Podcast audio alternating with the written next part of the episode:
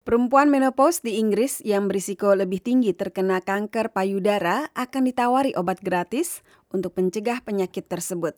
Layanan Kesehatan Nasional NHS yang didanai pemerintah percaya bila satu dari empat perempuan yang memenuhi syarat itu meminum obat anastrozol, maka akan mencegah setidaknya 2.000 kasus di negara bagian England saja. Ini akan menghemat biaya pengobatan 15 juta pound sterling atau lebih dari 287,3 miliar rupiah. Rachel Watkin dihadapkan pada dilema. Dia tahu dia berisiko tinggi terkena kanker payudara. Dia menjalani operasi beberapa tahun lalu, namun tahun lalu hasil pemindaian menunjukkan kankernya telah kembali. Dokter menyarankan pebisnis sukses ini menjalani mastektomi ganda. Uh, just to minimize my risks or kind of wait until I got cancer. They were my two options. Saya harus menjalani mastektomi hanya untuk meminimalkan risiko atau menunggu sampai saya terkena kanker. Itu adalah dua pilihan yang tidak satu pun ideal karena kita mempertaruhkan nyawa, kata Watkin.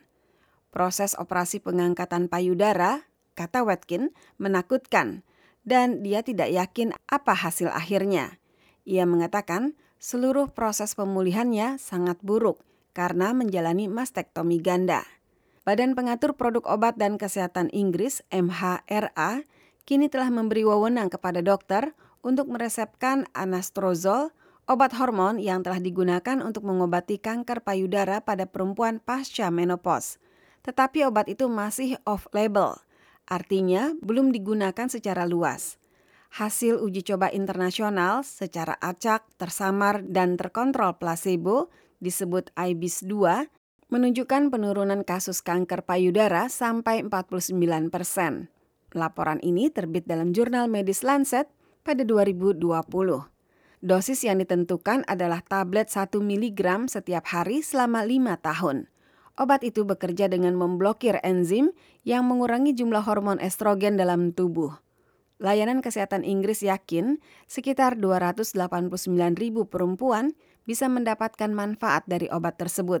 Trish Jamison sudah tahu bahwa keluarganya berisiko lebih tinggi untuk terkena kanker. Kakak perempuannya, Norin, meninggal karena kanker payudara ketika baru berusia 38 tahun. Jamison juga menghadapi penyakit ini setelah didiagnosis mengidap kanker peritoneum ovarium stadium 3 pada November 2019.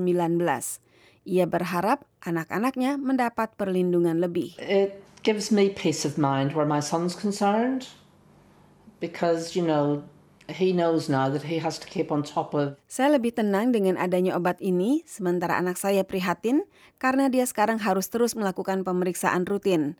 Tetapi setidaknya ada obat untuk mereka dan mereka tahu apa yang harus mereka lakukan, kata Jameson.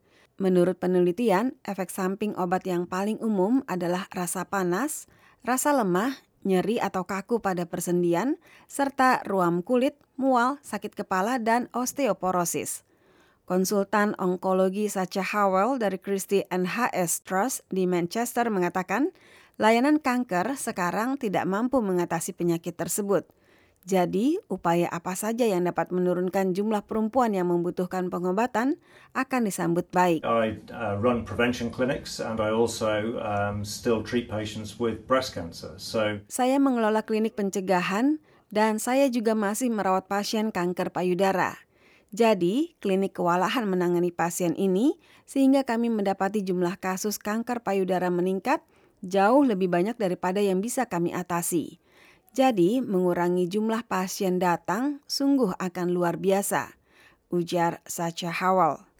Profesor Mike Osborne dari Royal College of Pathologists setuju.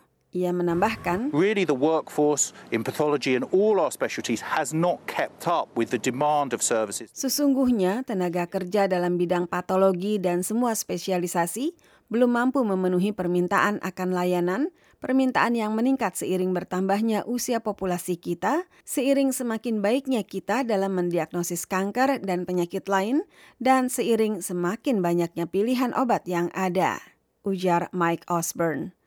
Karlina Amkas, VOA, Washington.